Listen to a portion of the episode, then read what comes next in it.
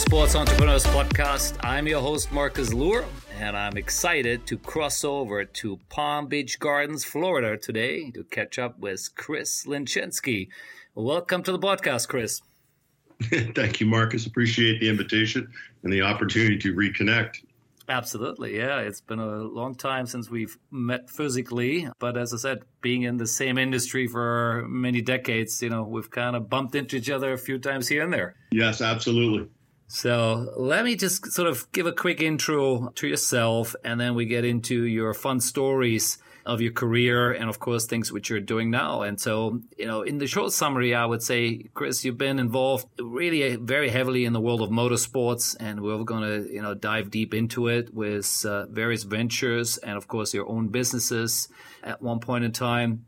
You are currently still uh, deeply involved in the world of sports as the CEO of the Winning Streak Sports and we'll get to that later. But you also had you know various roles with MP Silva as a senior advisor to the board, and had a, really a good look at many different parts of the industry. So we're going to take a good look at all that, and on the back of it, I'm pretty certain we'll learn a whole bunch of things about the American automobile or, or motorsports industry, um, because that's clearly your forte here. And, and I'd love you to when you when we're talking about it, sometimes keep in mind that we have an international audience, so you might have to explain a little bit the nuances and the different acronyms which exist there, which uh, maybe outside the US not everyone would recognize uh, who is sure. familiar with it. So, uh, and as we always do, let's let's get started right when it all uh, where you where you started your career and.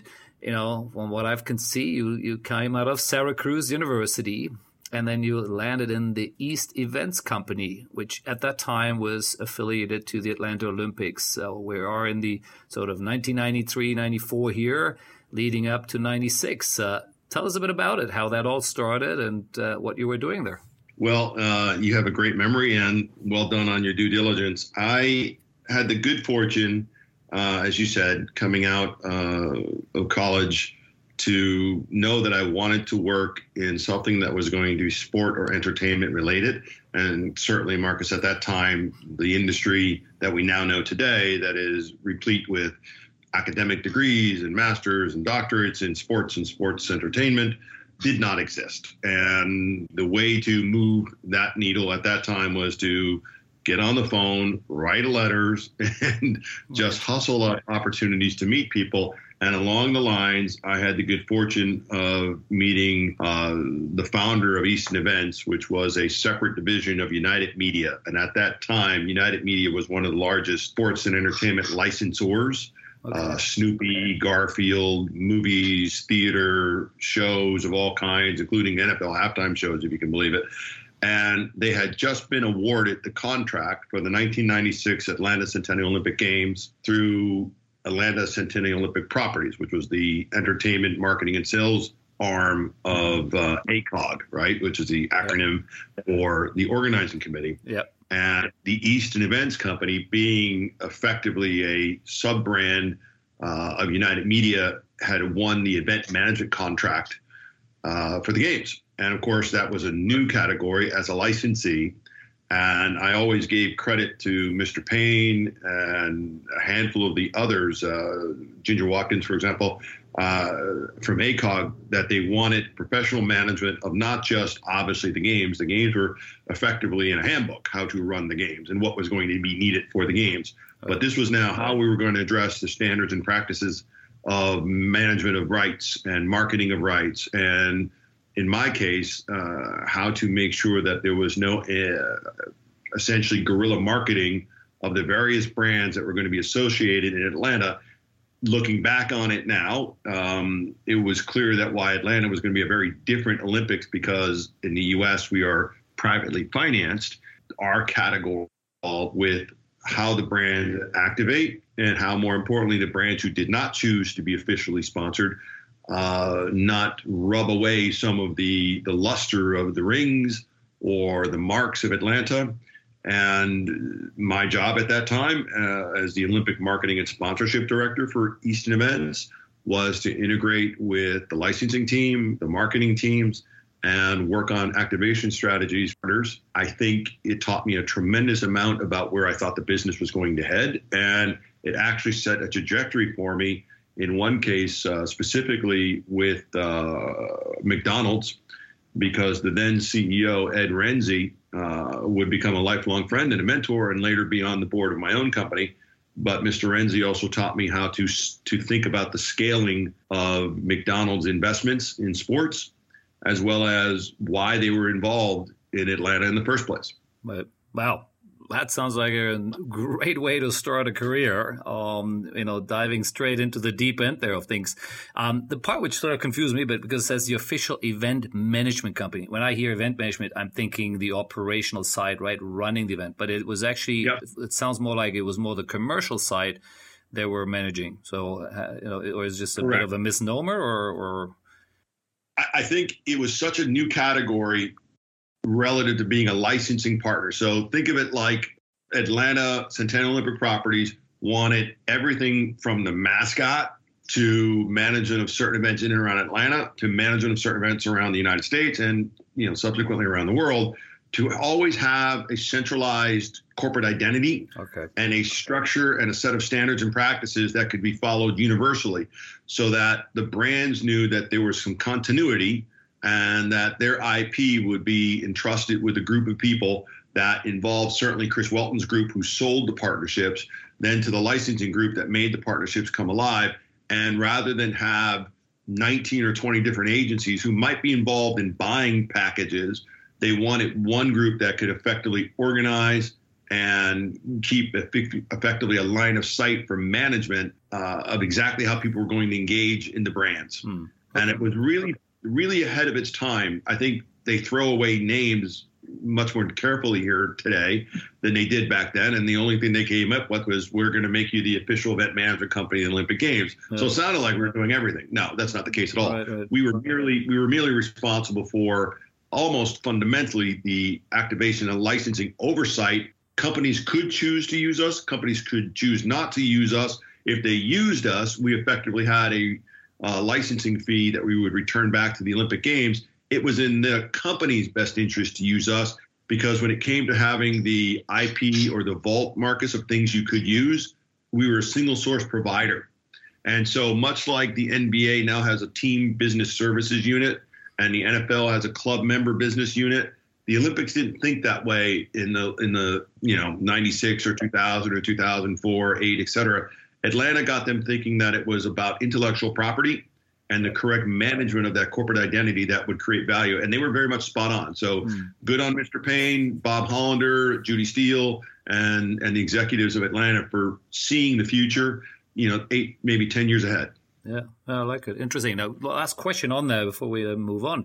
Um, so, what was the business model? You guys got paid by who and how? We were ultimately passed through the licensing and or the sponsorship arm, and each deal was different. But for example, McDonald's was a Atlanta Centennial Olympic Properties partner. They were an IOC partner uh, at the top level, and they were a licensee through uh, ACOG and ACOP together. So they had three different ways to connect to the Olympic movement, right? The rings themselves around the world, the rings with the Atlanta mark in the United States, uh, or I should say North America, because it was a little bit different back then. And then there was the activation of the assets, whether they're creative marks, whether they were historical marks, or in the case of uh, the mascot, why you know that particular mascot was much to do about that mascot if you know the history of, of izzy the mascots generally speaking are one of the few things around the world that a child or a parent can pick up and actually hug or give to their children. And I know it sounds trite to say that, but it's very difficult to feel emotionally connected to a poster. It's a lot different than when your mother or your father come back from you know an overseas trip and say here is the panda from the chinese games here is the eagle from such and such game here is the bear from moscow olympics um, so you guys would, would would be able to provide those those uh, we did. We, licensing products in absolutely marcus we right. wrote okay. up programs okay. and the licensees would pay a fee okay. to have our involvement or the sponsors would pay a fee and then we in turn would pay a royalty back to right. atlanta got it okay makes sense Yeah, totally makes sense. Oh, great, interesting. Well, you know that's an you know now from what I can see, you didn't actually stay all the way to the games, because uh, at least from your from LinkedIn here, it shows then in '95. Um, you got your first uh, taste of entrepreneurship here um, and started Delos Associates. Um, yes. sort of then kind of runs, I guess, over the games as well. So you know what happened there? Uh, did you sort of no, see it, an opportunity it, to maybe do something on your own, still linked to the games of what you've learned there, or how would you describe it? you're right about the entrepreneurial bug. Here's what happens there. I am a very young executive, enjoying my time. The one thing the Olympics are great for is you will be unemployed at some point in time. The things end. Right. And I was constantly reminded that you did not want to be going deep into the games without your next place landed. Hmm. And at that time, one of the groups that I was overseeing was heavily involved in cycling. And for me, they approached me and said, We really like the style that you brought to this. We're looking for someone to effectively bring our program, in this case, track cycling, velodrome cycling, which has a very large global appeal, mm-hmm. uh, maybe not so well known in the United States at that time. And this obviously predates uh, a lot of the success of track uh, and road cycling or criterium cycling. Right. And fortunately right. for us, as, a, as I often say, we walked right into accounts. So knowing a lot of the partners, knowing that cycling was growing in the United States, they approached us, uh, and I say they in this case, uh, the what would be the trials, the Olympic trials, mm-hmm. with an approach manage that, sell that, and I thought that would be an interesting place to be. I also knew that the sponsors were also supportive of cycling uh, as a gender neutral sport, as a global sport. Uh, there was a tremendous business uh, behind the business of cycling in the United States and like around the world. A lot of people ride bicycles, Marcus, right? So mm-hmm. it's very difficult to say I'm going to go run, you know, track and field and jump the hurdles and and you know throw a javelin, but a lot of people have been on their bikes, you know, so it had an easy connection to the general public. They may not ride like Marty Nothstein, the uh, ultimately, you know, an Olympian and a gold medalist uh, in Sydney and an American, obviously, but they knew what a bike felt like, right? And I liken it to, you know, people drive cars. They may not necessarily be drag racing or NASCAR racers or Formula One racers, but they've been behind the wheel.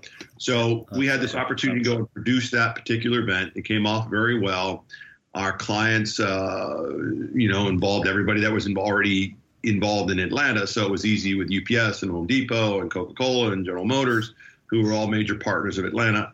And we did some other things around the auto racing business at that time. It was starting to pick up here in the US.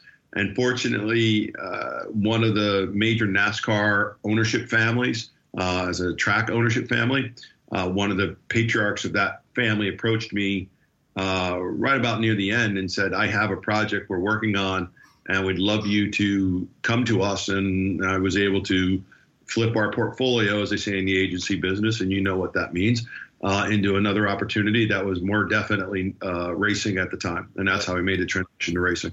Yeah, I was going to say, so that, that clearly is, uh, it sounds like your first taste of motorsports there coming in. And that was, uh, if I read correctly here, was Glenn Miller. Miller? Uh, is that the name of the, the race team? or? Um, no, the Glenn was a client, um, very small ARCA racing team and maybe some NASCAR stuff. The, the parent company and the family behind Pocono Raceway, which is the Mattiolis, who still have control – uh, of that particular track, a very successful track outside of New York and Philadelphia. Um, Joseph Mattioli approached me with a strategy that they had at the time for building out new tracks. Remember, this is essentially post 96 and NASCAR starting to ascend into a much more national sport as opposed to a regional sport. And the ratings were just starting to bubble up. And there was some staleness, if you will, particularly within uh, Major League Baseball at that time on television and they came to me and said, "We want to do more, and we need people who know commercial rights." And we're trying to get uh, not more professional. NASCAR's always been professional, but we're trying to get much more uh, infrastructure and understandings from an under analytic standpoint to the business of what we're doing mm. and how we compote that. And that's kind of what led to me moving into you know the different roles uh, with them. I mean, they and they had multiple holdings between Chesapeake Motorsport Development Corporation and what they were doing at Pocono Raceway and ultimately what they were doing at South Boston Speedway Raceway. So, you know, you're, you're essentially in the front seat or very much in the front of the bus, if you will, as NASCAR is about to explode. And again, I'll go back to Ed Rensi. Mr. Rensi made a comment to me uh, a couple times through the years that they at McDonald's were seeing significant growth and return on invested capital with NASCAR that was proportionately larger than their investment in Major League Baseball at that time. Mm. And that's a big deal for, for McDonald's because they are a global spender. And like any other major player, when they see returns like that, they double or in some case triple down. And they did during that era. Yeah. yeah. Interesting. Now, um, so, you, so let's let's talk about Chesapeake Motorsports here. Uh, you again, also just to get a sense here, what, what, how old were you at that time? Just uh, sort of roughly framing it, uh, you know, what age you're now uh, by the time you're doing this sort of stuff here. well, in Chesapeake, I would have had to have been early, maybe late 20s, early 30s. I was very fortunate because I know when I went to work for Mr. Campbell, Rod Campbell, um, and he had an investment called MFP and Mr. Campbell had built Campbell and Company uh, to this day, still the global agency record for Ford racing. Uh, when I went to work for Mr. Campbell, I remember that because being CEO for the first time for someone else um, was a very deep and concerning issue for me uh, because I wanted to be successful. I also wanted to personally not let down Mr. Campbell. Uh, and his family, uh, his wife Sandra and Rod were wonderful people to my wife and myself and, and our children.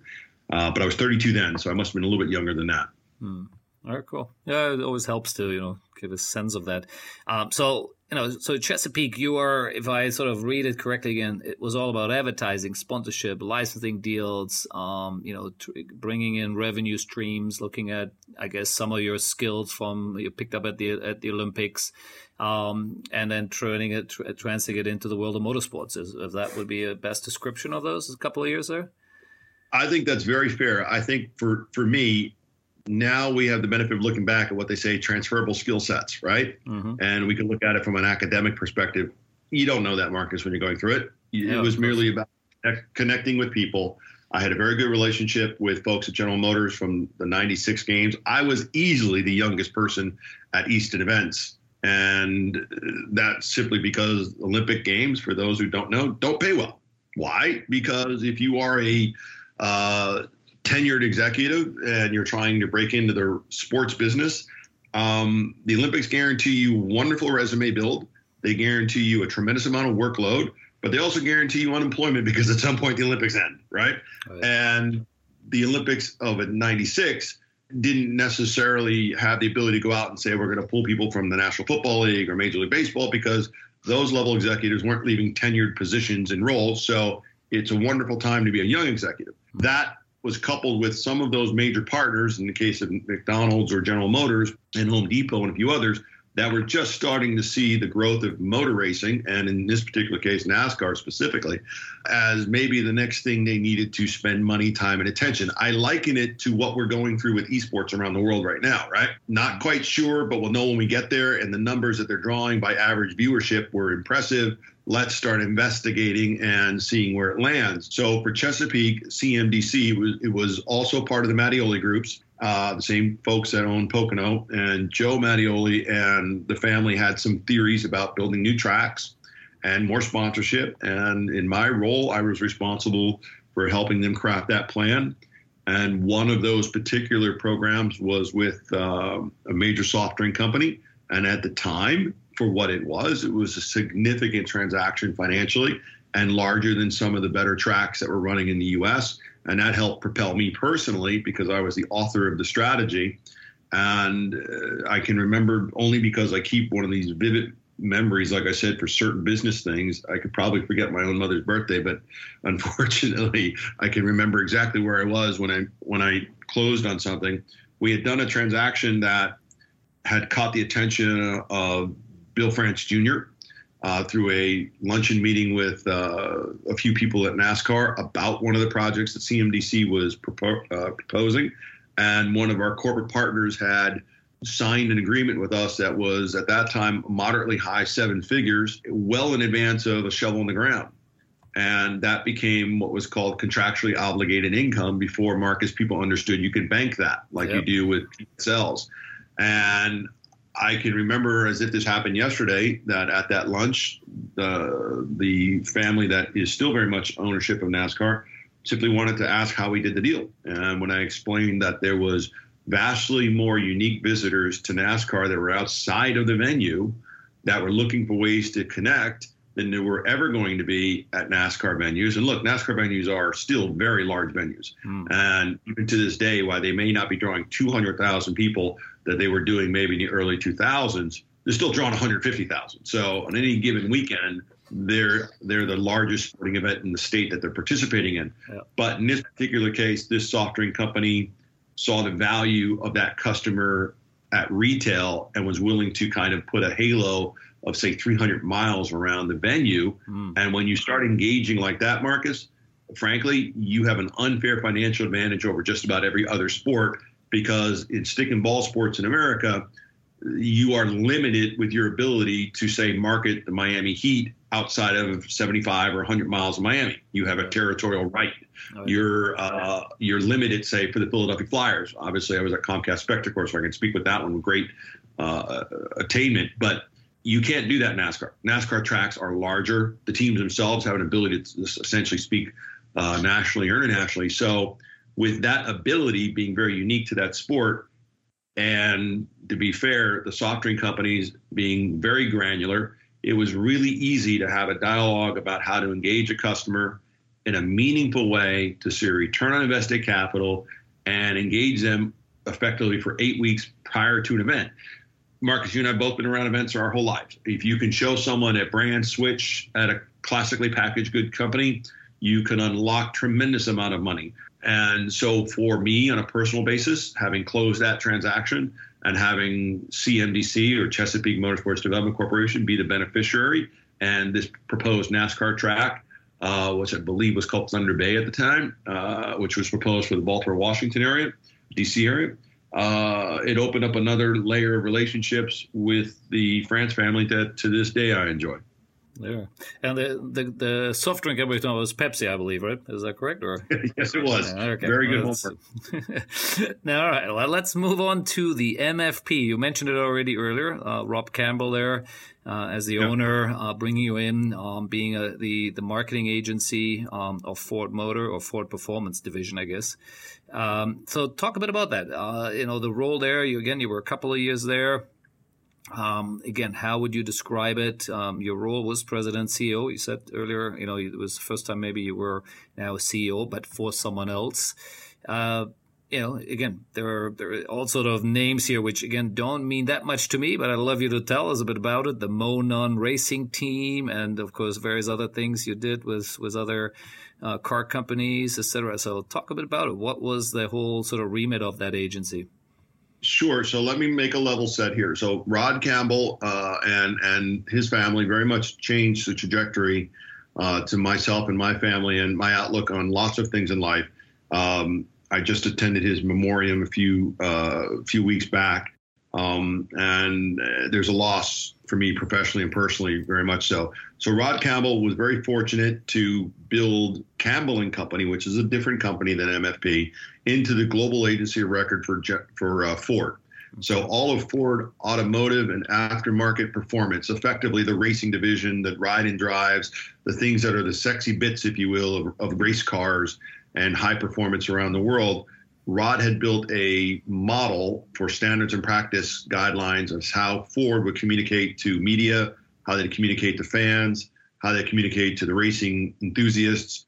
And that model was exceptionally well built. And Rod was also an incredibly good uh, judge, I always felt, of people. He had a very good finger on how to get the most out of his, his folks, how to empower them for their own success, Rod had just sold a big chunk of his company, but remained obviously chairman emeritus of Campbell and Company, and he had some offshoot investments as a part of it. And MFP was one of those investments. It stood for Marketing for Fun and Profit, which was just something Rod was very much in tune with at that stage in his career. Mm-hmm. He had built, arguably, I thought, one of the nicest offices I've ever been to in Malibu, California.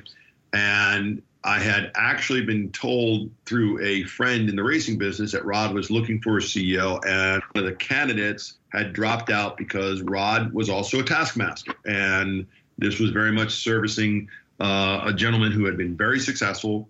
Uh, that would be a 24 7 kind of role, and it's not necessary for everyone. And this particular executive said, You'd be perfect for this. Rod's looking for someone that has had good experience, that wants to grow in this space. Obviously, we were having some measure of success as a company. Uh, and for me individually, certainly the Pepsi situation, as you aforementioned, was helpful uh, because it's a very small world in, in, the, in the sports business. Yeah. And when I met Mr. Campbell, he interviewed me in his house uh, right on the water there in Pacific Coast Highway and said, I've got this idea. I want us to be supportive of Campbell and Company. I want to be supportive of his personal investment in Mo Nunn Racing. Mo Nunn, uh, Morris Nunn was a uh, legendary engineer in Formula One, had Ensign Racing in Formula One, and would later come to the United States, Marcus, and be the top engineer for Ganassi Racing, winning four world championships in the IndyCar world. And with the support of Mercedes Benz, they asked Morris Nunn to put together a Mercedes Benz IndyCar program.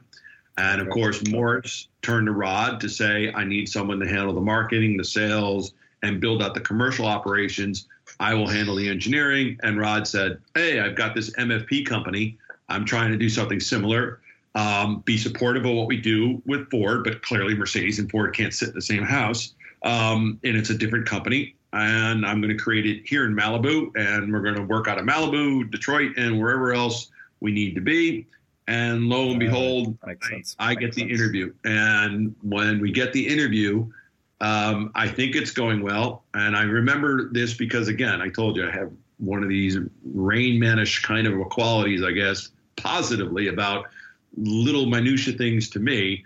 But I flew from Baltimore, Washington, because remember at that time I'm at CMDC since you asked to get granular on this call. And I got on a plane in my suit and tie, flew out to Los Angeles, drove to Malibu, met with Rod and Sandra Campbell, and interviewed effectively the whole day. And I was getting ready to leave because I had a late night red eye flight back. And Rod said, Is there any way you would be willing to stay an extra day or two?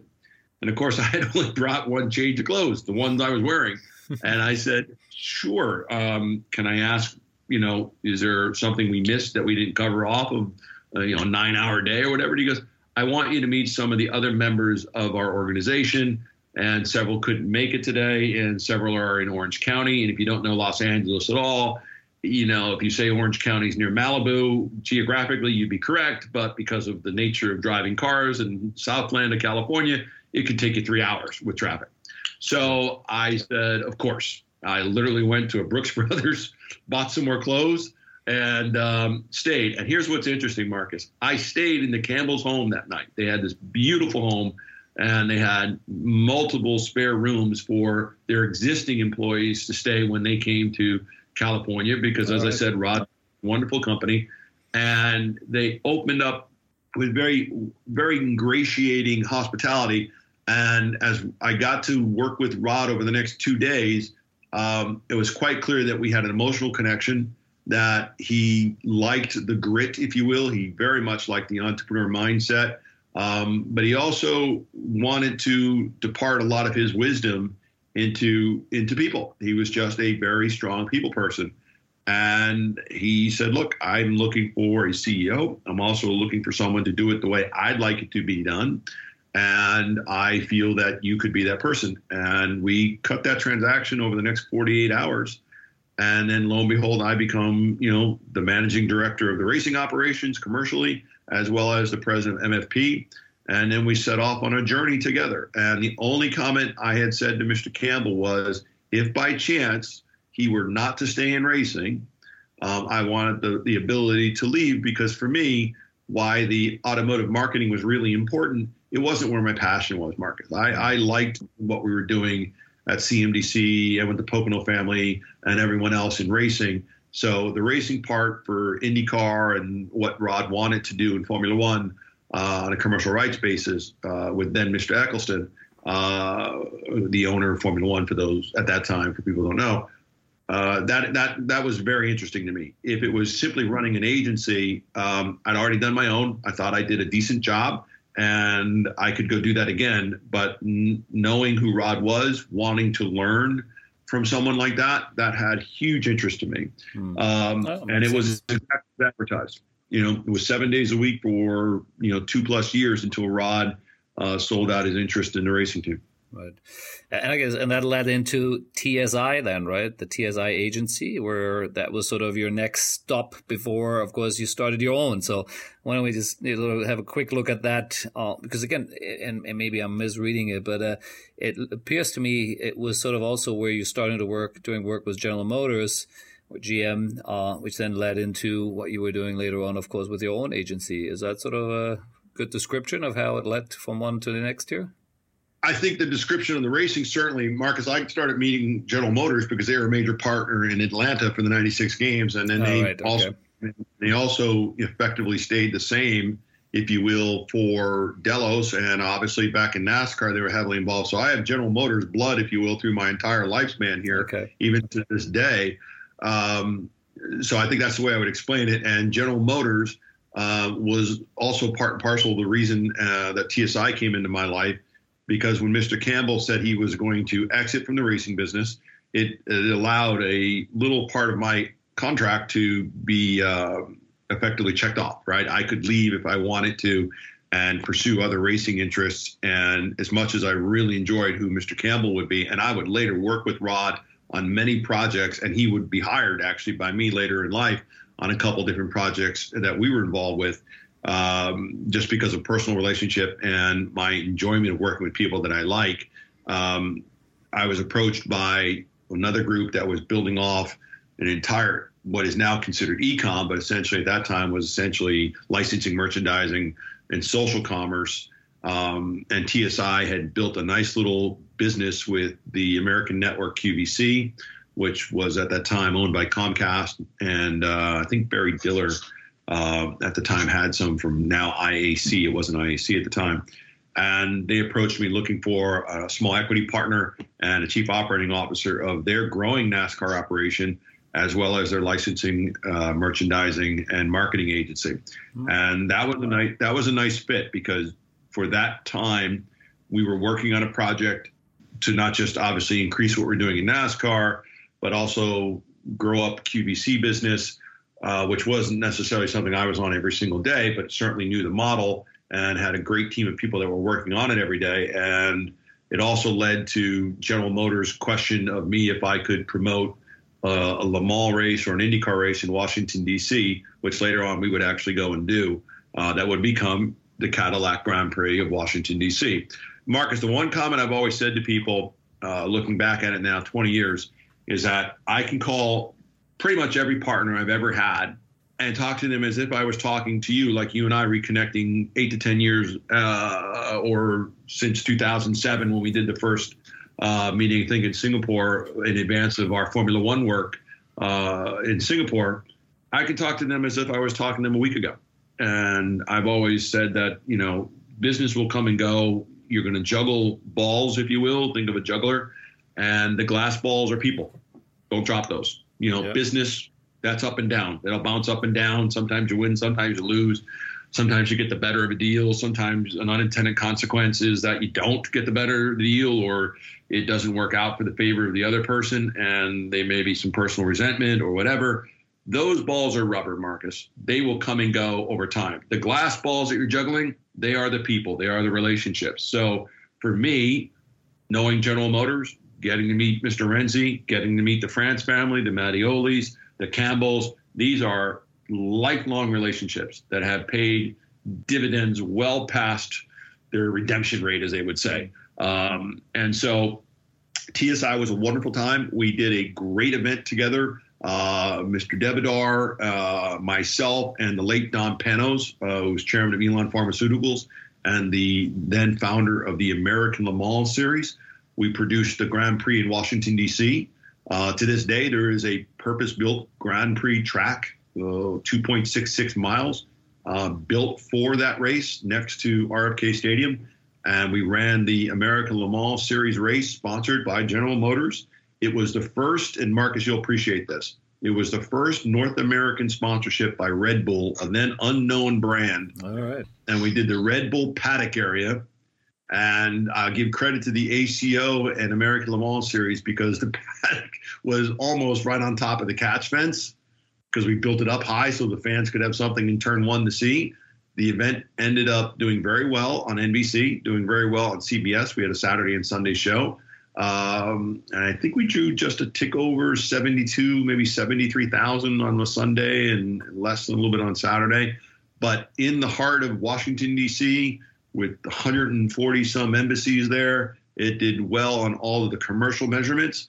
The difficult part with Washington, D.C. is that it's Washington, D.C., and the politics of the city and the district, and then the uh, head of uh, the stadium authority made it too difficult to run again. And unfortunately, we were asked to scuttle, and we did. And uh, but as I, I've often been told, we ran on time. Everyone got paid. People uh, would have enjoyed it to stay on. Certainly, I would. Certainly, George would have. Um, and we had permission to go do more of them if we so choose. So Hmm. to me sounds uh, familiar. Uh, we have a yeah. sto- I have a story like this in KL, actually in Kuala Lumpur. Uh, it was called the KL City Grand Prix. Uh, so we were racing uh, uh, street cars, right? Um, and so not not open seater stuff. it was amazing. We we we did it with the first time ever. You had legally cars going 200 plus kilometer an hour in the middle of the of Kuala Lumpur. Uh, similar, you know, great event. It was all free, so we had, you know, we had a couple hundred thousand people over the weekend there.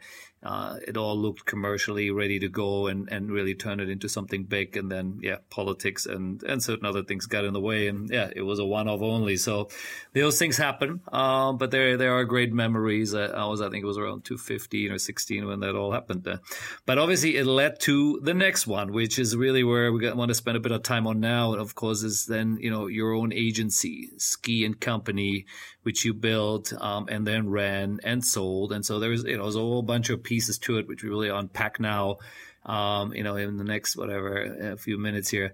Um, First of all, let's just explain to everyone what does ski company mean. Obviously, it has nothing to do with skiing. Um, so uh, maybe just just share that for a minute, and then we'll get into okay. the business side of it. Yeah. Okay. So you're absolutely right. It has nothing to do with skiing. Not to take anything away from skiing. So, as I said, Mr. Rod Campbell was very influential in my life. Rod named his company Campbell and Company. Uh, it wasn't maybe particularly original because it was Rod's last name. For me, starting almost from the 96 games, um, those around me could not pronounce my last name correctly, which you did. Well done. So they would simply say ski, right? Go reach out to ski. Ski's over there, ski's here okay, as my mother used to say, they call me anything but not late for dinner. I don't care. And I always said, that's fine. Interestingly right. enough, Ed Rensi, who was the CEO of McDonald's, someone also a mentor, and would later be on the board at Ski and Company, uh, would call me Ski. And then when I do get a phone call, and in this case, it was General Motors again, who says to me, Hey, we have this unique problem and we're trying to organize all of our portfolio in racing globally. General Motors, the largest manufacturer of cars and trucks in the world, mm-hmm. has a problem. And when big companies have big problems, they bring big solutions. Fortunately for me, the people who were asking me to kind of lens out this were people that I had known now for five, six, seven, eight years and said, Would you take a crack at writing or thinking about how we should be thinking about General Motors problems in the world of automotive performance and specifically commercial rights acquisition and how we're going about it. And what you had was some very high profile, uh, and you know, these are the things that make for great movies, but it was quite interesting prior to the creation of Ski and Company that General Motors had put themselves, without telling too many tales out of school, a unique situation where their brand teams, Pontiac, you know, GMC, Chevrolet, uh, and I can go on, uh, were effectively blindly competing against each other for property rights. Okay. So one of the more famous stories in American sports history is that the PGA, the Pro Golfers Association, was out bidding up for the official car of the PGA. And of course, General Motors had a ma- major investment at that time with Tiger Woods, uh, with the Pontiac brand, if I recall.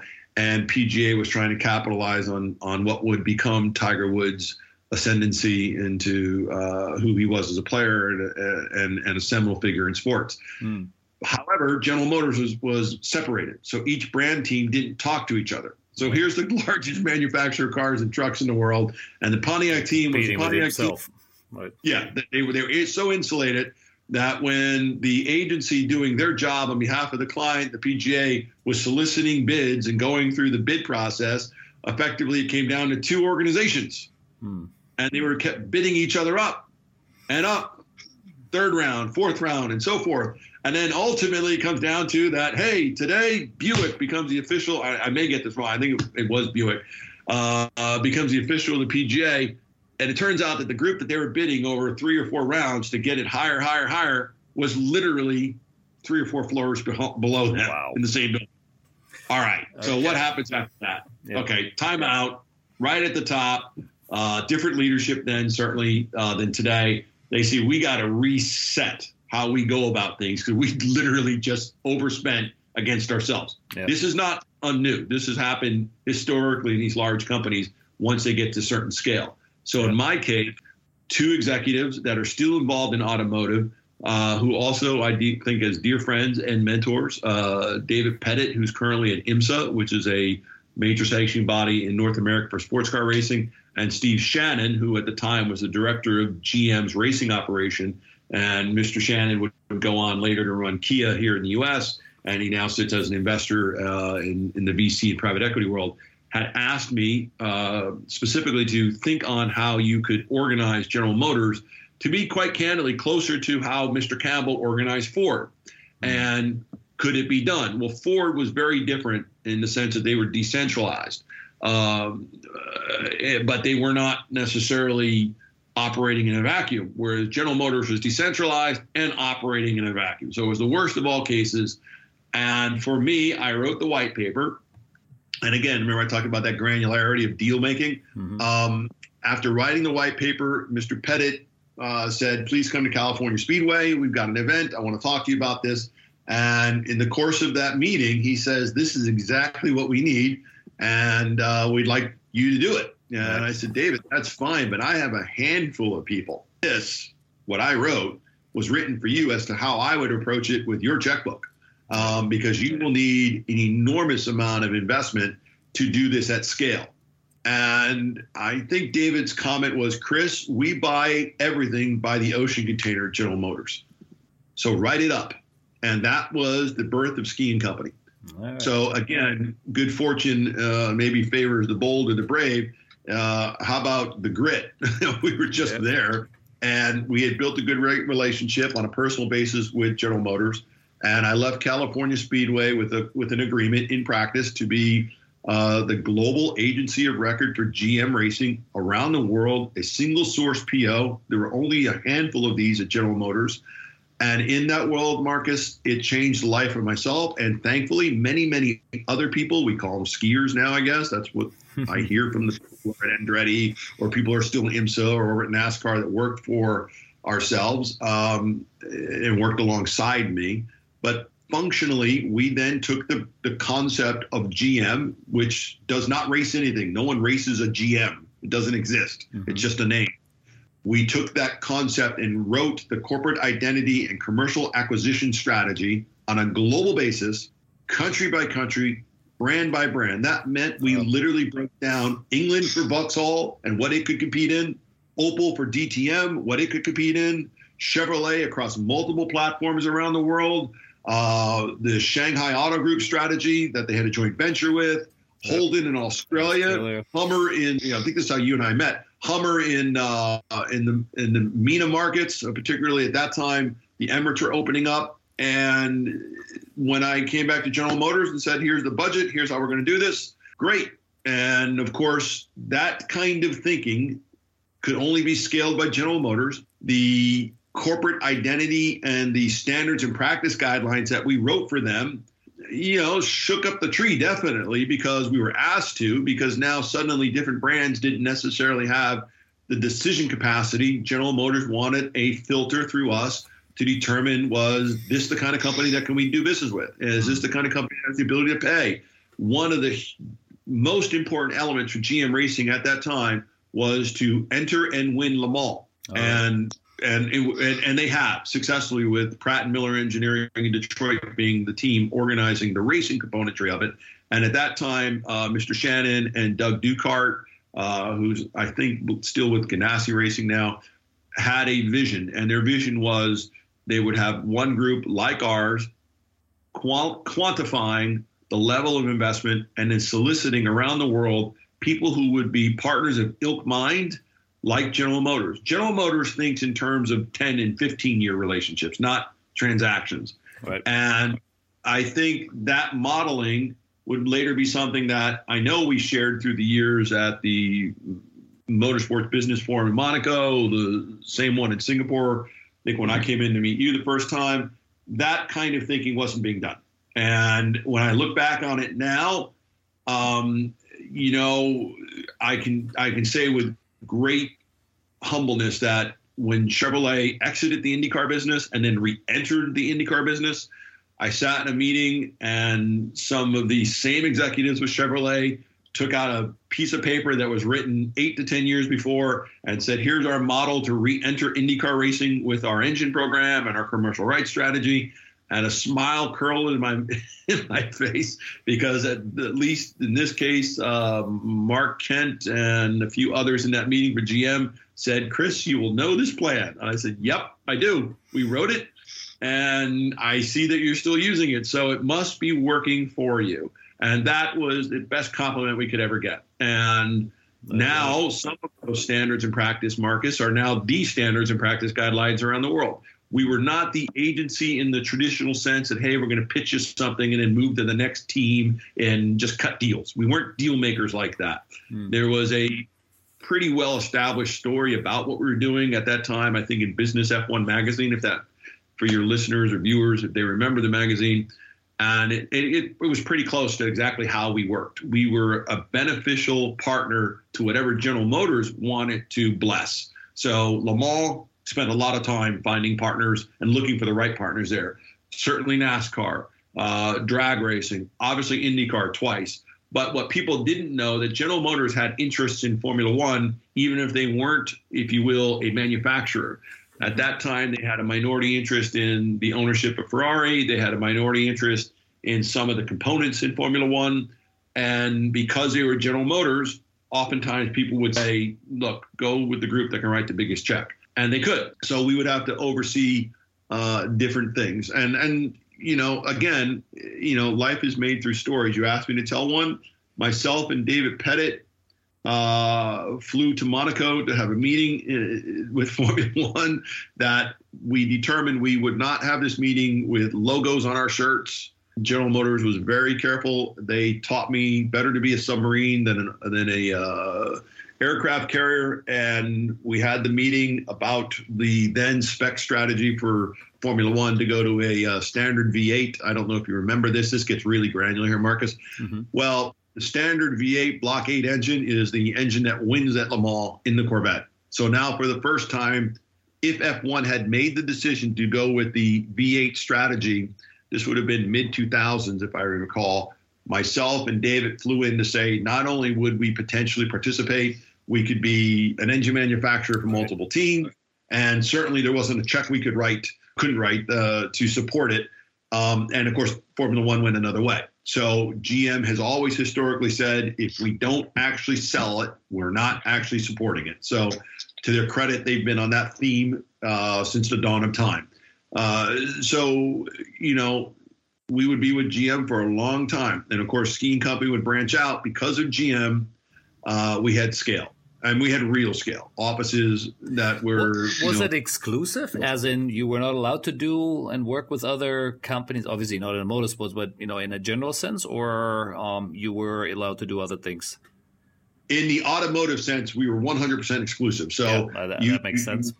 So yes, absolutely. So much so that. Um, years later, when Toyota wanted to enter NASCAR, the then leadership of Toyota approached uh, approached skiing company about, you know, could we have you maybe look at Toyota? And and at that time, General Motors was contemplating, and they did ultimately decide to bring some of the business in house. And I went to GM and said, look, Toyota has approached us. I have a lot of employees. I want to look after them. And their colleagues or friends. One of the things I was always pr- probably the most proud about Ski and Company was we just didn't lose people. I mean, every agency in the world went after our people. If I got one call, I got it a ton from Zak Brown's guys saying, "Hey, we want to hire this person." I love Zach to death. Hustler, works hard, has done a tremendous job at McLaren. But none of our employees ever left to go join JMI. Hmm. None of our employees left to go join. I can name six or seven other agencies. And they didn't because we had a very simple model: everything you need and nothing you don't, and have respect for the for the professionalism, and let's enjoy ourselves. I mean, we're on Earth so little in the scheme of things. Um, make sure you take care of yourself. So if you are going to go fly and go to some other country on behalf of the client, take an extra day. Go see Saipan. You know, don't just see the hotel in the airport.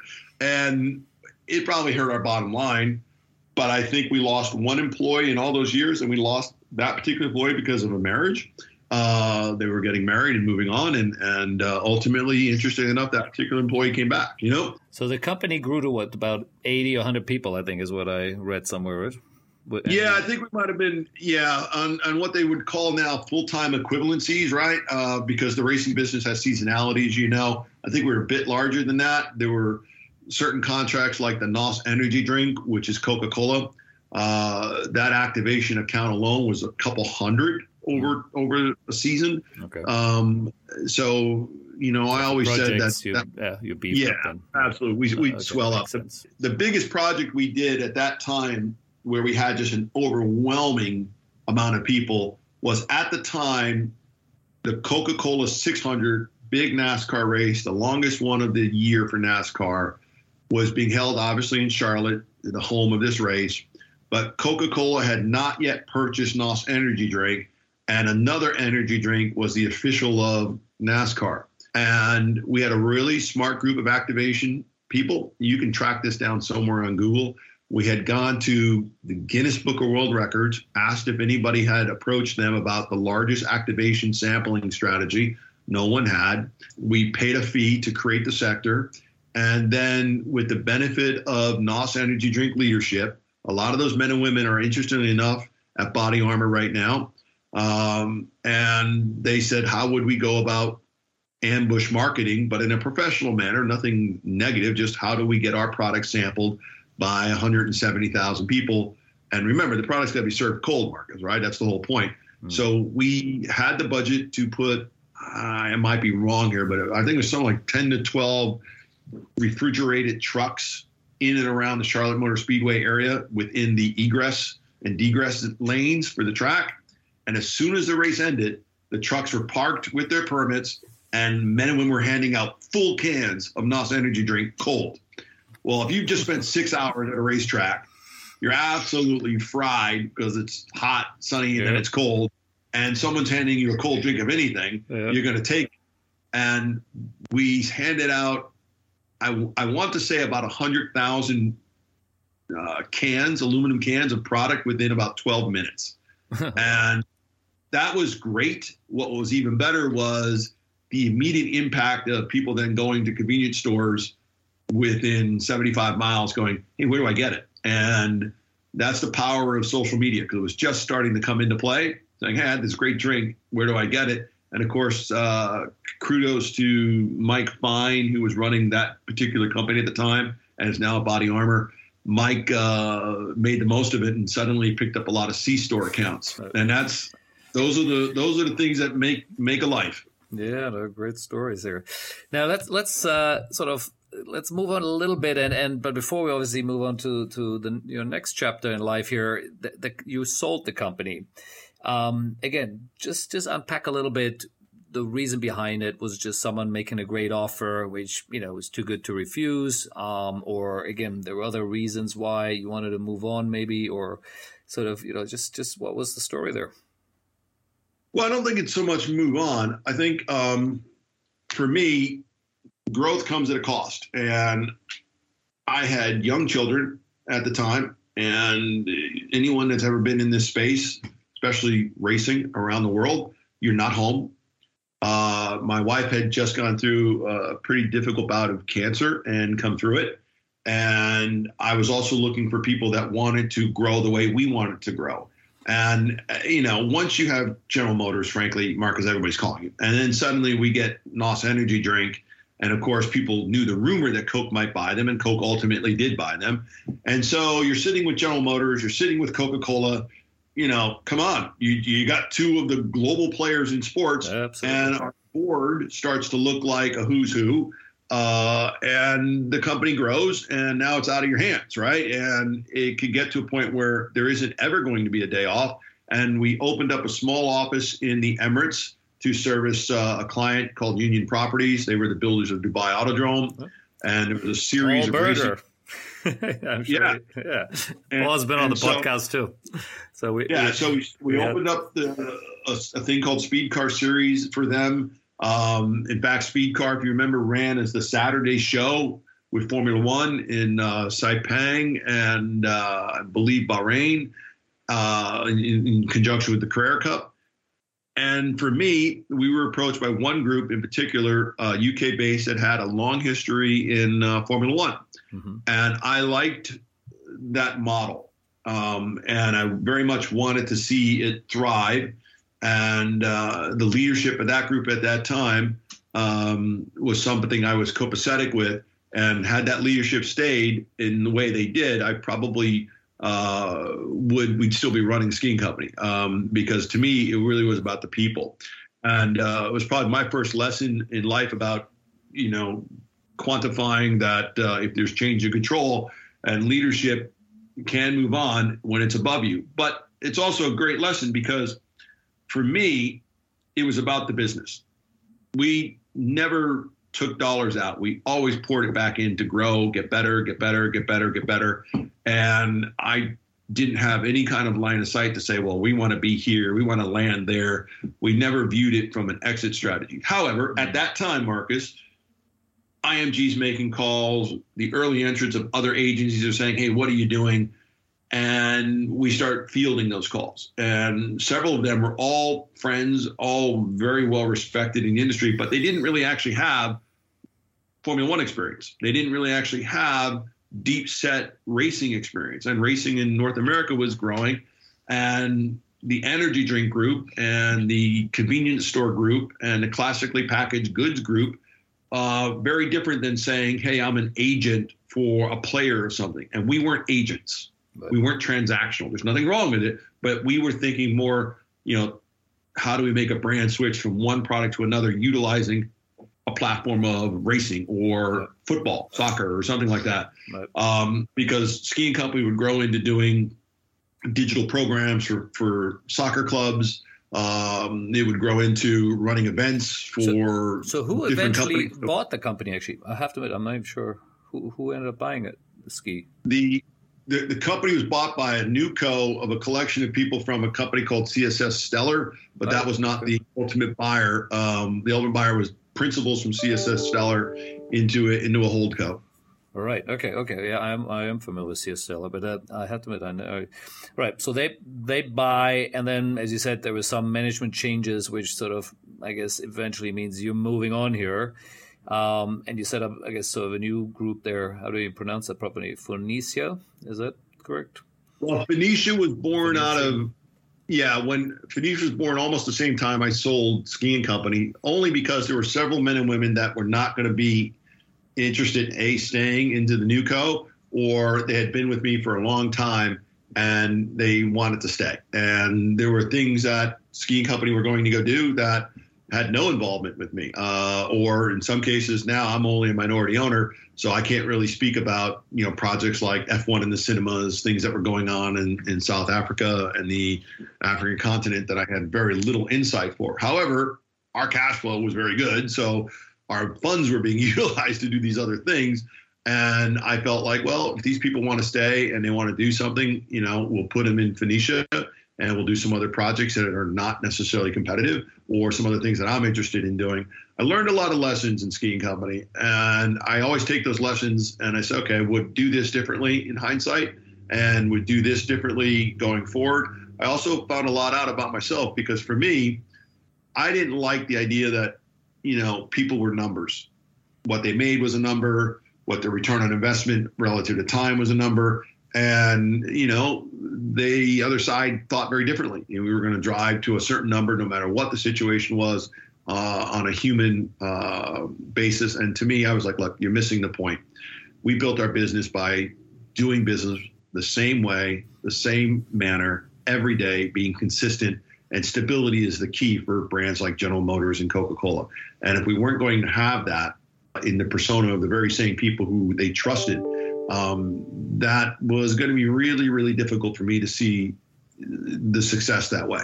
And, it, and history served me right. And uh, fortunately for me, those same brands that were very much part of uh, Ski and Company's success then are in a lot of ways the same people who pick up the phone now and say, hey, we'd like you to take a look at it. So Phoenicia sits here about 12 years uh, now, I guess, 10, 12 years and we've had different iterations. We've done different projects. Obviously, we did uh, a return to IndyCar racing for Newman Haas uh, after Paul's passing. Uh, Berni Haas, Carl Haas's uh, wife, asked uh, if we would step in and attempt to rebuild a strategy to go back and, and be successful, particularly for the Indy 500. And we put a program together with Telemundo and Oriol Servia, race car driver at the time, to go back. And I think we finished fourth you know, which is pretty high up, and they did pretty well with that. Um, and I enjoyed that very much. We did a number of different projects in in uh, football, um, you know, assisting teams in acquisition, buy side, sell side type stuff. We're not, I mean, we're not, and have never been financial advisors. But when contractually obligated income became a huge part of naming rights, Marcus, that became a big driver. And frankly, Formula One deals are as big or bigger on an annualized basis than most naming rights deals. So we built this window of being very good with multiple comma deals. And now the Rolodex was what we were doing in the APAC, what we were doing in China, what we were doing in the Emirates. And as people woke up to those markets, now it's easy for you. You lived there. You and I met, I think, in 2007 when we at Ski and Company were doing advanced work for Formula One, uh, uh, going into Singapore for the first night race. Um, there weren't many Americans that actually had that lens. And there certainly weren't any at scale. And I would probably say only uh, ourselves and JMI were probably the only two that actually had that foresight at the time. And for me, uh, it led it led to you know a lot of the other things I would ultimately go do. You know, both at Comcast Spectacor and and even to this day with Phoenicia separately. You know. Yeah, no, definitely interesting, and, and like I said, I mean, we we got so many different facets of what you've been doing, and um, so I want to just pace ourselves a little bit so that we do cover a little bit of all of it before we're going to run out of time here. Um, you know, and clearly there is always going to be we could spend more because I do believe that you also were involved in the in the purchase of FC Bologna uh, for, with a Canadian group there, right? That's one of the sort of uh, things you were involved in. I remember uh, reading somewhere. you have a great memory. So, well, Bologna, yeah, was at the time was a Serie B team, and Joseph Tacopina and uh, and a Canadian investor who owns, I think he still owns Montreal Impact, um, had asked their counsel to retain someone to give a lens on how to improve the commercial return on Bologna. Uh, do a potential stadium transaction uh, and a host of different commercially focused things. And yes, Marcus, myself and uh, attorney Stuart Goldfarb flew over to uh, Bologna a handful of times in rapid succession, and we brought uh, a sports architect named Dan Meis, Uh, who had built some wonderful facilities, you know, NFL facilities, Olympic facilities, and Dan always had a, a, good eye to how to extract commercial revenue from venues. And if you've ever been to Bologna, um, having traveled throughout northern Italy, particularly for F1 or F, our automotive business, you know, and having gone to the games, you know, here's an incredibly passionate city in one of the most beautiful stadiums that had just fallen on uh, hard times relative to a lack of capital to repair. And they also needed to have some sporting culture brought to the team.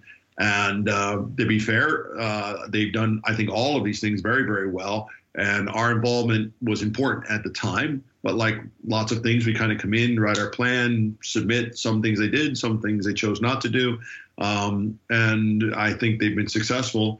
Um, and that model actually is carried forward into some other clubs as I've seen, or we reached out. But yes, Bologna was uh, was a very, you know, what I could say, intense amount of work in a very short period of time. Um, and I, I recently, pre-COVID, went to a game, and you could see the touches of the stuff that we wrote for them, you know, hovering around the building. Hmm. Interesting. Now I want to touch a little bit because again, you, you spent several, you know quite a, several years in these in these roles there on front row and uh, IRG. Um, you know, but maybe we'll just sort of see where we can quickly dive in there and then you know touch a bit on MP Silva because you know you were there during quite an interesting time as well, and I want to hear a little bit of your side of it, uh, and then of course finishing up here, you know where you what you're doing now. Uh, now, with, with Front Row, again, it, it is a Comcast spect- spect- Spectacor company, which is a huge $5 billion business, I believe. Uh, but I'm not saying, I'm not sure everyone in the world knows really what they're doing. Maybe you just describe it real quick. And then, of course, your role in there um, as the president at that time, right?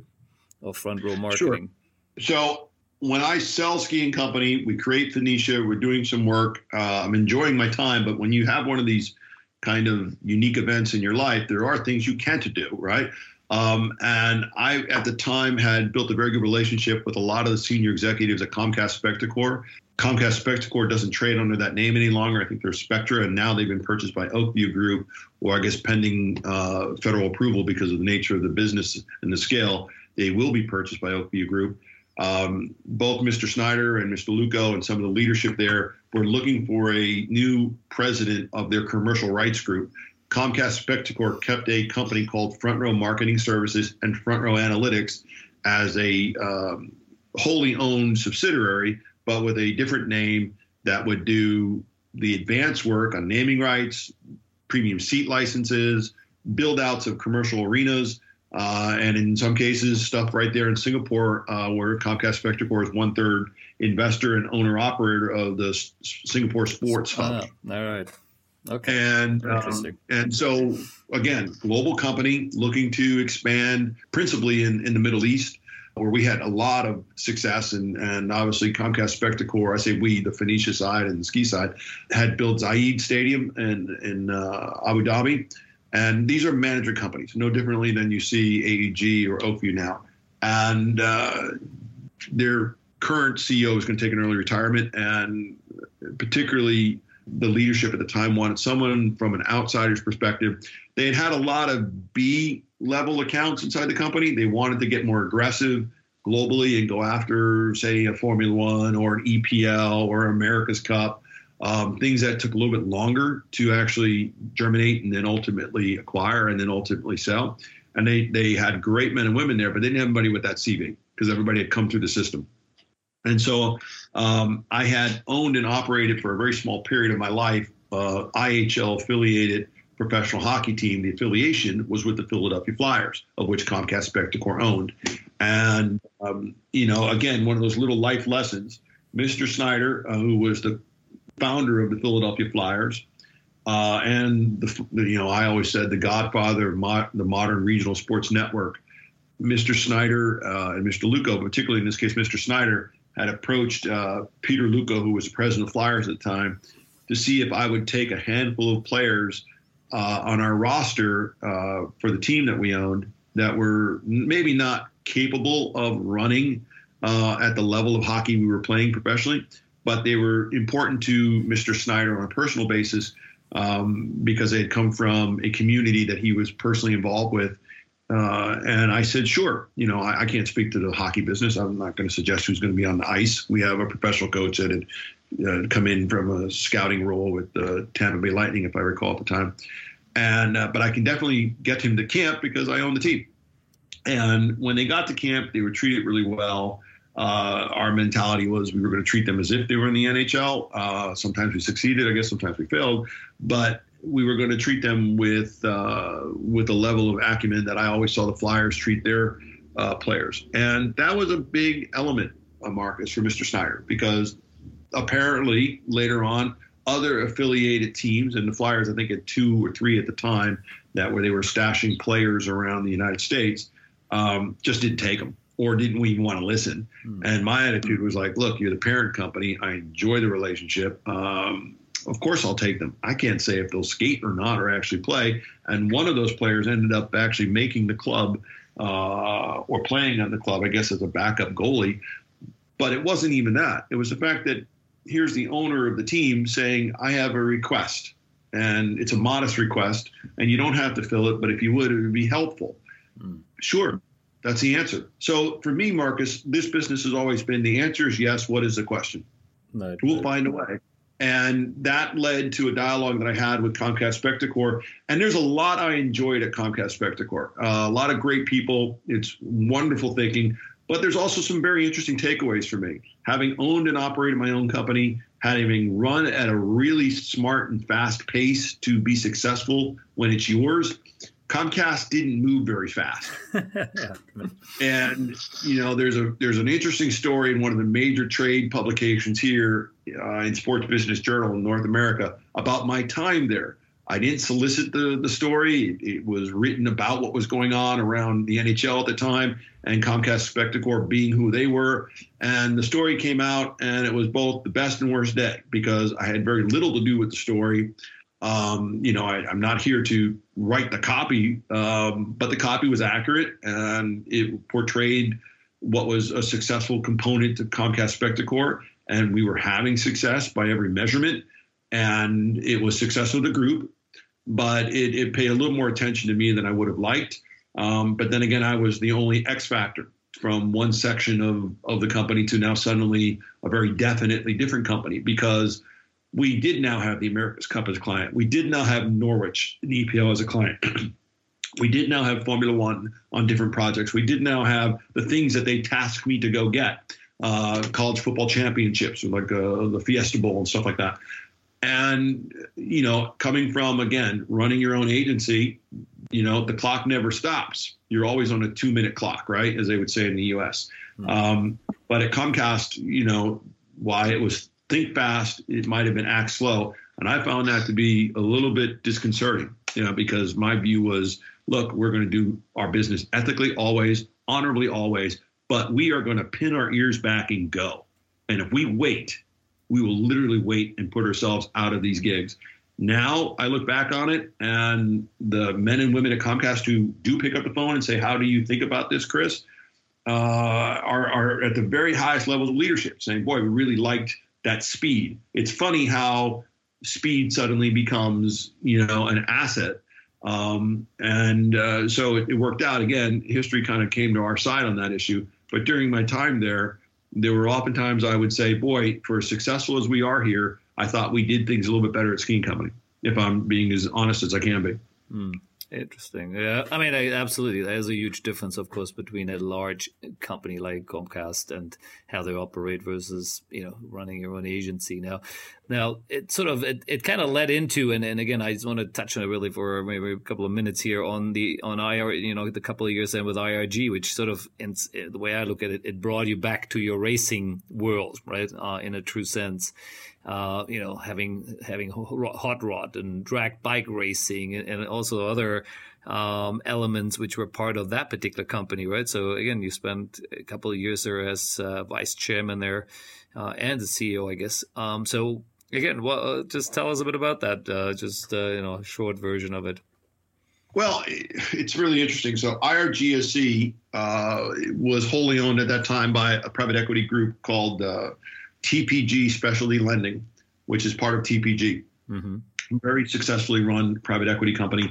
I did not understand what change management was per se because I did not know that was really a thing uh, that it would later become. And they had run aground on uh, on IRGSC and they had overexpanded, and in some cases into Australia they overexpanded and did not properly file the way they should have filed, maybe in a lot of ways um, not not deliberately, just you know oversight really by the leadership at the time, and the ownership group was changing, and uh, large headhunter had said called said, look, we need people who know motor racing, certainly motorsports, definitely can reset the clock here, and then we can decide: do we keep it? Do we sell it? What do you want us to do with it? Okay. And and for me, um, you know, I love a good challenge. I, I've always viewed my career uh, for better or for worse, like an actor. I did not want to be pigeoned into just racing or to just analytics or to just marketing, you know, activation. I very much wanted to look back at my career at some point and say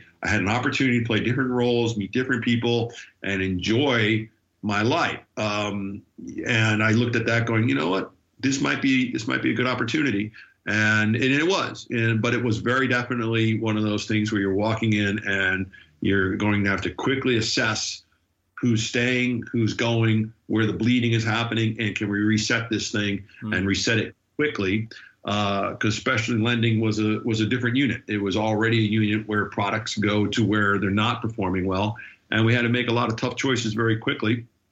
We did ultimately put one of our components in the drag racing series uh, on ESPN uh, in a different component with uh, what it would now be ESPN Plus, but I guess at the time it was ESPN Digital. Uh, and that worked out very well. The biz, biggest success point of that, Marcus, was what we did in Australia. The IHRA Australia outfit running in Sydney, running in Willowbank, uh, running in Perth, um, you know, is incredibly successful. The men and women down there have done a great job, particularly Maurice Allen, um, who's the president of IHRA Australia. Um, I installed him there. He was a a great find, and uh, that that thing has really thrived. Now, because it's a turnaround, different parts get pushed to different spots or get moved around the portfolio, and in some cases, I understand that they're selling uh, different parts of it off. But it was a, a, short period of time that I very much enjoyed. Uh, for me, I think I would have enjoyed to do more of the uh, sanctioning side globally because there was a window for that particular company that time with the FIA uh, who were desperately looking for a global promoter uh, for drag racing around the world. And drag racing has a great future if it can get organized globally because the entire sport exists in three seconds. You know, you go from zero to 350 miles an hour. It's the ultimate Instagram or TikTok sport. Right. And coming from Comcast, where we had a multi billion dollar franchise in Fast and Furious, one of the first calls I made was to NBC Universal, who said, Hey, we get it. How do we get involved? And we couldn't ever come over the we couldn't ever come over the top. There were a lot of people trying to configure was this the right move? How much risk were we at? And risk profile becomes an issue. And there was risks. There's no doubt about it. And the risk profile was pretty deep uh, on anything new. And in our particular case, because it's global and it's new, and we're trying to repair some of the issues, it was just too too early.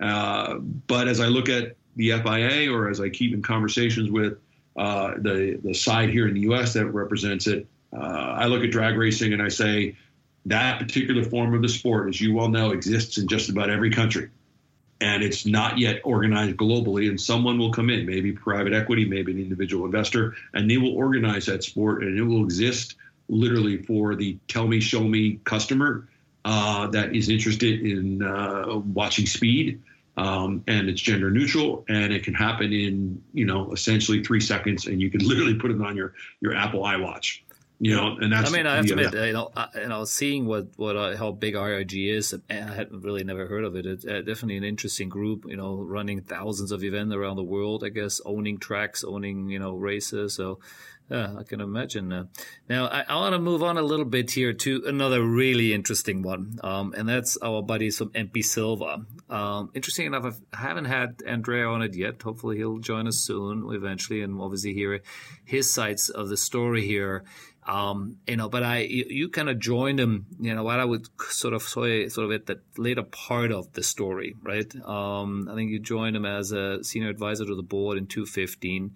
Uh, obviously, the company then was sold, I think, somewhere around 216. Um, and then, as we all know, sooner or later, unfortunately, uh, it kind of folded. So it, it really was, uh, you know, I'd say a great agency, you know, collapse here uh, which is you know documented in many different ways around the world. Uh, depends on who you ask, as usual, right? And but you obviously were somewhat part of it, and, and I'm sure there's certain things you may not be able to say out loud here. Uh, but I do love to just just spend a little bit of time on that uh, on your perspective of it, right? Because um, you run your own agency, even though it was very different than what probably MP Silva is doing, right? which was mostly a rights trading agency, right? Where you take potentially very large risk uh, and different probably than what you were taking in ski. Um, so it is a different business, a different model. Um, you know, it has huge risk, but it has also big upside when you get it right, right? Um, yeah, you know. I so you're right. Let's talk a bit about it because again, sure, you know, I, and, and, MP Silva is, is again reasonably there are similarities to what my company is or is and was, uh, you know, with TSA. So I can identify with this space very well. Um, so tell us a bit about what you know when you joined, uh, what you were doing for them uh, especially I guess a bit in the U.S., and then a little bit of what you saw, what happened with the Chinese uh, and after. Well, I think it's a very interesting time. You pointed out. I mean, fortunately, I was there specifically for North America, and then was later asked to kind of opine as to how they could unwind out of some of the issues they had post the sale. So um, at that time, they did not have a presence in North America. They had hired a, a, very smart executive to open up the marketplace, and they needed some assistance. And of course, for me, I'm pretty careful about where I sit on advisory boards or you know uh, boards in general. But I, I, knew this particular executive and uh, had a great uh, relationship with with he uh, for a long period of time and advising what they wanted to do in the U.S., which were more naming rights type transactions, you know, securitized uh, leagues like the NFL, NBA, et cetera. Uh, that's a pretty easy lift, frankly. So it's not it's not going to be a day to day role. Um, so for opening up North America, it worked out quite well. I mean, we had great clients, great contracts, um, and the agency business and the media side very different than the agency business and the activation or the ideation business.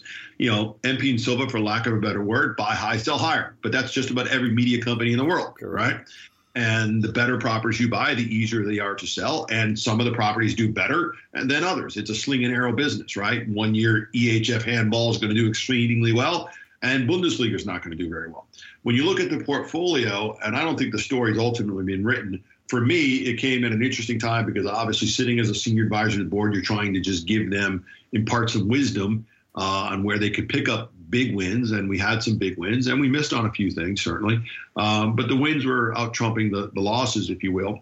When Everbright came in and purchased the company, it was a very interesting time because you are merely an advisor. You're watching it from afar. I've often said that, you know, I've had good relationships throughout Southeast Asia, particularly in China. Uh, at that time, President Xi wanted more Chinese involvement in sports in general. So MP and Silva happened effectively at the same time, Marcus, as Suning and other investments across Correct. the business of football, right? So watching that outside investor come in uh, certainly was there the day they made the announcement in Beijing. Uh, very proud moment for Andrea and Riccardo, and, and why shouldn't it be? They built a company and they built a great company and they've now uh, sold on to it. However, when you sell a company, I've experienced that too. And it's no longer yours. And you can't just say, I want to do this because I want to do it. Now you have to go through procedures. And from the outside perspective, as an American, there are very definite procedures of how you govern or your corporate governance. As a Chinese company, it's very different. And as a Chinese company, they were running it for themselves. But Marcus, to be fair, they owned it. And if they wish to they bought something over fifty percent, right, fifty six or whatever yeah, it, uh, it, percentage it, I read somewhere, and with a valuation, let's say, of a billion dollars. So, um, so they wrote a pretty large check, of course. It was a healthy amount, I'll say, and but the reality of it is, at the end of the day, regardless of whether it's one, one, two, one, three billion, it's their company, and if they choose to wish to install new leadership or install uh, leadership that is closer to where they ultimately want to go, which was at the time they wanted to trade ultimately, I think, on one of the uh, Chinese based indexes. Hey, okay. it's your okay. company, do as you wish. The one comment I made multiple times was it's not as easy as you think. This business is, again, built on relationships. And many of the men and women that they were, you know, exiting uh, exiting with with packages, you know, were not the kinds of people I would have replaced. I mean, frankly, uh, these agencies are only as good as the people running them, yep. and I think they, they they found themselves in a difficult spot where they thought the leadership at the company was interchangeable parts. Mm. Now that's a very unique thing in in the, in the world of Chinese ecosystem of sports investment, and that was something that I know in talking with the leadership at MP and Silva. Many people were very uh, hurt. I don't mean professionally hurt; they were well taken care of. I'm thinking personally hurt. Right, I can do more for you. I will help you. There were a lot of people there willing to help, right at the highest levels. but there just was no interest on the other side from my lens, and I can only speak from my lens, to accepting of that help, right? Mm-hmm. So again, if you know, and I always often say this: look, if I buy your car and then tell you how to drive it, you're going to say, I just, uh, if I sell out your car and tell you how to drive, you're going to say, I, I bought your car, man. It's my car, right? I get to do with it what I want when I want to do with it. I want to run it, you know, high octane gas all the time, never replace the tires and run it till the wheels come off. It's my car. In very much the same way, it's their car. They can do as they wish. Uh, we're merely here to make it, you know, advisory. Uh, North America was running very well, um, and certain parts were running exceptionally well. And I think that the leadership in, in China attempted to make a move uh, when they mixed the leadership up uh, to try and get ahead of some of their concerns. But I also think, to be fair, that the Chinese government moved away from that strategy. And like we've seen with these other investments where they can, can unilaterally say, we're going to make a move against esports and shut down the amount of time esports is played, or we're going to make a move on outside investment and shut down a certain investment. Look, they can think and act as they wish. That's their company. And that's exactly what happened there. They thought and they acted in the manner that they wished. And it had very little to do with the previous leadership. And most of the major leaders, include, including myself as an advisor, simply had no voice. But uh, frustrating, very definitely, something to put in the books. Um, and interesting from afar to to witness it, um, but very much their own doing. So, you know, I, when the story, I guess, gets fully written, if ever asked, um, and every once in a while someone will say, What's it like advising Chinese companies? Um, I, have done advisory work for the Chinese Super League. I found every one of the owners who came to those meetings to be honorable, to want the very best for their fan base, to want the very best to grow their own companies. Um, and uh, that's generally the feel. In the case of MP and Silva, I've often said that a group got what they wanted and had a very definite concept, but the concept wasn't well thought out and it wasn't capitalized in a manner that would have allowed them to achieve those results. Now you've got the worst of all things. You've got this very big company requiring of obligations, and you don't have the leadership in the building any longer that you used to have. And you've made it quite clear that that leadership is not welcomed professionally. And suddenly now you're left to run the company on a handful of people, and it fell under its own weight. Hmm. I mean, that's you know, really simple. Uh, it, it's not rocket science. Just figure out. Yeah, and, and and as you said, as we all know, the agency business is about the people who have those relationships, and all of a sudden they disappear, contracts disappear, right? So no longer they retain the rights to Serie A Um, or other things they maybe were going after. You know, they brought in Seamus, I guess, uh, to try to go after the AFC rights, which of course he was the the master of it for decades with his own agency. Um, and then, you know, of course, Lagardère bought him. Uh, you know, brought him in to maybe, you know, go get a crack at that. They didn't win that either. Um, so, you know, these things aren't as simple as it looks like. Uh, and clearly, uh, in the process of it, without knowing all the details, uh, it looks like they made a ton of mistakes. And, who is to blame? Uh, yeah, that's uh, you know, it depends on which side you're on, right, and how you look at it. Because I guess they even tried to sue, you know, uh, maybe certain groups there. So uh, I don't know whether it, the whole thing is the story is already over, uh, but uh, it it, it definitely yeah. it's one of those messy ones in our industry, which I'm sure more, more stories will be written over on you know on about. The, the best part for being an advisor is you get to witness it, good or bad um, yeah. and you provide your advice without malice. Uh, and I gave advice to both sides, and we'll see how both sides treat them themselves. I think uh, you're right. I don't know if the story is written there.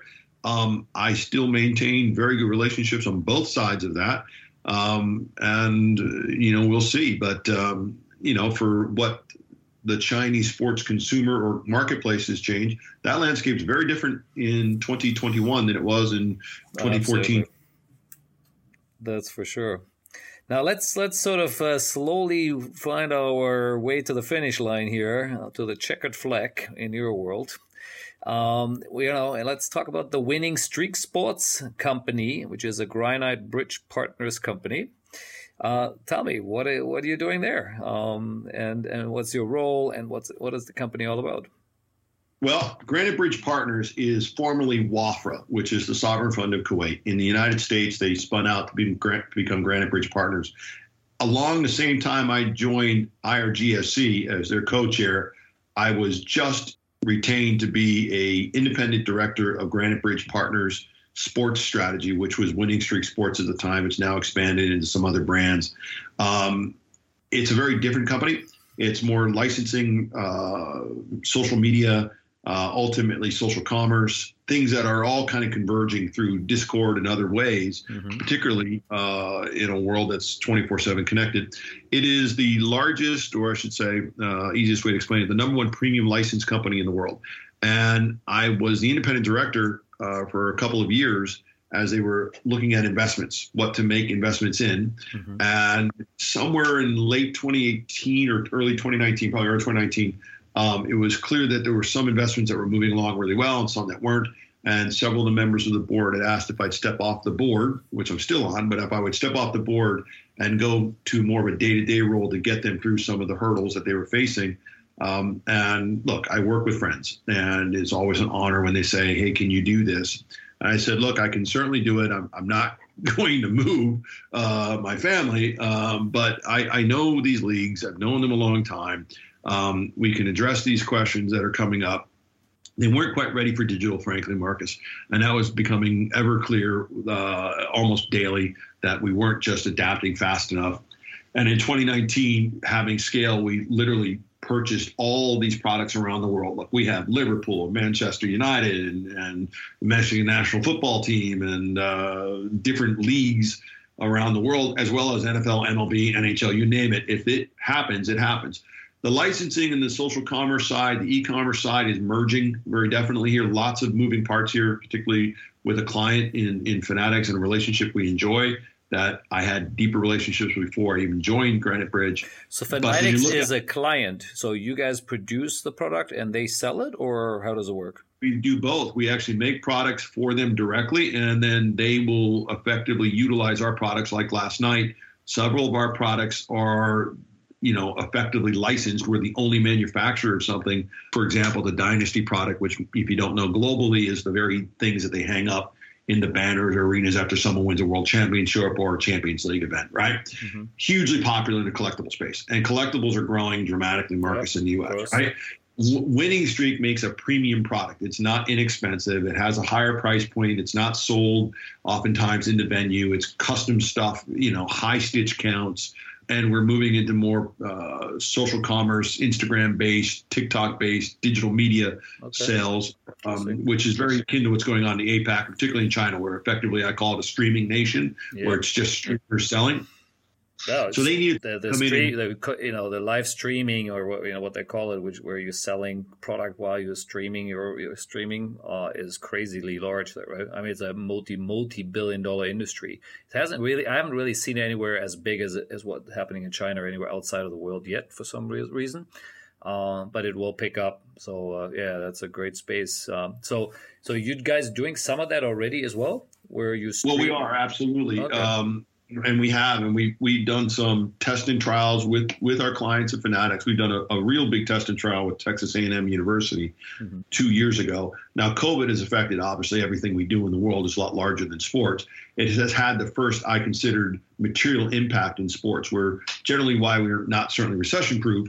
Generally, we bounce back faster, but because of the unique scale of this particular event, when we came out of our strategy, like most private equity, because that's what I've been doing for the last you know eight years or so, private equity based investments. Um, and this is a private equity based company. Hmm. At some point, we acquired another company recently called Princeton Replay, which is solely digital. It literally doesn't exist with a hard brick and mortar concept anywhere in the world. It's headless. It can sell around the world 24 7 and it never shuts itself off. And when things happen like last night uh, with the Atlanta Braves winning the World Series, the neat thing with licensing, the neat thing with social commerce and licensing together is within a matter of minutes, our products were being moved digitally mm-hmm. for a customer anywhere in the world because the Braves had won. Now, if you have the right portfolio and you've got the right scale, you're going to win the World Series. You're going to win the Formula One World Championship. You're going to win the Champions League. You're going to win the EPL. You're going to win the NFL Super Bowl. You're going to win the College Football Championship. You're going to win the Men's Women's National Basketball Championship for North American listeners. And that's it. There's your model. You win every single sport. very few businesses offer that, right? So for for us, that's a model. Now we also have a premium product, And so it's a little bit different than, say, the traditional customer just says, hey, look, I'm just looking to sell something or move something a certain way. So we speak to a, a very definite audience that is looking for a higher level of product quality. And then in a lot of cases, since it's corporate, we're involved in making sure that our various leagues are supported in different ways on, on their initiatives, uh, particularly whether it's sponsorship or social media. So you know, the story's not yet unwritten because we have one or two more acquisitions that we'd like to try and do. Um, and we are out trying to hire, uh, you know, very smart men and women right now. But at some point, Marcus, uh, like a lot of these things coming off the board, was a decision to help. Uh, I will go back on the board here very soon. Uh, and we will put one of our, our executives in, install uh, one executive particularly into the CEO role and I will go back being what I was before, which is the independent director, allowing and assisting on uh, the acquisition side uh, and advising Granite on how they want to approach uh, their investments in sports. Mm, interesting. Well, what sort of scale does this, the business has right now? I mean, just give me any numbers which are public or anything you can share, just to give us scale and size of this. Uh, I think when we say we're the number one premium licensed product in sports, that should give you the scale. Yeah, I mean, I, would look. You know, I'm looking for a number in terms of maybe revenue, or but if it's not public, okay, no worries. Um, we'll leave it at that. Um, so we don't have to file for that. That's one advantage of not being in a public company. Uh, okay, fair enough. Interesting. Now, look, uh, yeah, I have to again. I haven't really heard as much about it, but uh, I will definitely do some more homework um, on exactly what you guys are doing there and, and, what it is you're doing in this part of the world as well. Uh, now, we, as we're closing in here, now we've got almost a good hour and a half of uh, of your very uh, colorful and and and you know interesting career here. Uh, I know you also do a few other things, right? I think you are an adjunct professor at Columbia University, I guess, where you teach, um, and of course you are sitting on a few other boards and, and other representations. So definitely keeps you busy. There's no doubt about it. Um, you know, in, including uh, all the stuff you were just sharing, what you're still doing right now. So. Chris, thanks for your time. It's been it's been a lot of fun. But uh, yeah, any last thoughts here? Marcus, you know, it, like I said, I've been able to been, be fortunate to talk to friends and, and colleagues for 20 years, as if I just talked to them a week ago. When you and I first met, it was because you were growing TSA rapidly, and it was having success after success after success. And I wanted to, as I say, pony up to what what is this guy Marcus doing? But we were also getting our accolades for the men and women at Ski and Company and clearly our worlds met i think you know in our advanced movement for singapore. But here we are many many years later having the same dialogue box about just being successful. Look success is not easy. It's never linear and it's not a ladder. Um, i've done the adjunct professorship at columbia now seven years and i tell and i only teach the graduate students or the graduate candidates that in the sports business it's not like a ladder. Think of it more like a spray paint can and you're going to spray over transferable skills and you're going to juggle those balls again. The glass balls are people. Um, I have the good fortune, as I know do you, to pick up the phone and call people as if I was talking to them yesterday and having not talked to them for 10 years. Right. Anybody could be in the sports and entertainment business as a young executive. It requires energy and grit and perseverance and a willingness to trudge through the early days. When you're our age, and we're not that old, okay, let's be clear, um, and it's still a very young industry and pivoting to esports. Um, I sit on an esports board that I'm very proud of to be on their board. I'm very proud of the relationship we did with that board with Disney. I'm very proud of the relationship we do with the colleges there. I'm very proud of the men and women that have been installed there. I'm really proud of the work that we do at Granite Bridge Partners and Winning Streak Sports and Princeton Replays. I'm proud of what we do at MyyTake India. I'm proud because these are friends that I've known my whole life who say, Can you address a question? And we're going to go solve it. And for me, uh, these kinds of opportunities to do podcasts, you learn something every day. Now, in the sports business, I've always said you're getting bigger or smaller every day. There is no middle ground. It's really very simple. And if you do enough of the math and enough of the hard work, it will work out but you have to be competent. You have to stick to your guns because you will be challenged. And there's more than a few challenges that I know you have accepted. And you come through the other end. I know I have as well. Um, and you learn a whole lot about yourself. It's easy to be in the sports business when everything's going really, really well. It's much more difficult when it's not. And so you learn more about yourself with those challenges than you do when, hey, you're winning races, you're winning championships. Um, and so I've enjoyed the entire journey the good and the bad of it, but it's about the people. And I've always focused that if we service that end or the client's needs of what they're trying to accomplish, this business is very simple, uh, like most good businesses. So, you know, I look forward for the next 10, 15 years of, of my career um, and deciding where I get to play. Because the advantage that you and I both have after doing this for so long is that people call us saying, What do you think? That is the privilege of working the last 20 years very hard for your customers and putting them first in a lot of cases before anything else, making sure that their success was very much measured ultimately in your success. So my lens has always been if I'm that way now, I should be that way later. And that consistency has been, um, I think, a cornerstone to anything we've ever accomplished as a company. Because a lot of the very same men and women around me have been around me for 20 plus years. Mm. So um, I'm probably most proud of that. It's been a pleasure to reconnect. I've enjoyed it.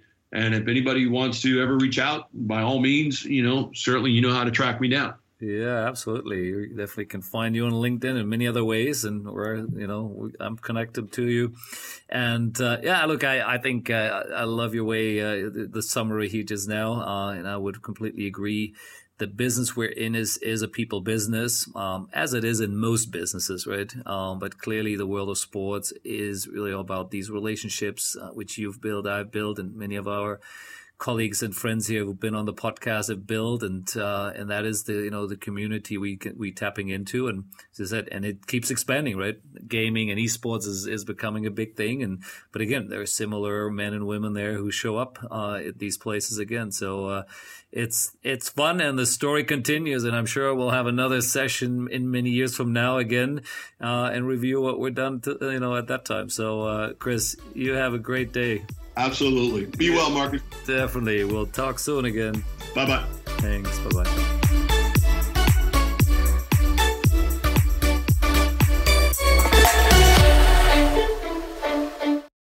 The Sports Entrepreneurs by Marcus Luer podcasts are a collection of interviews and stories. All content in this podcast is the copyright of Marcus Luer. Reproduction and distribution of the presentation without written permission of the owner is prohibited. All rights reserved.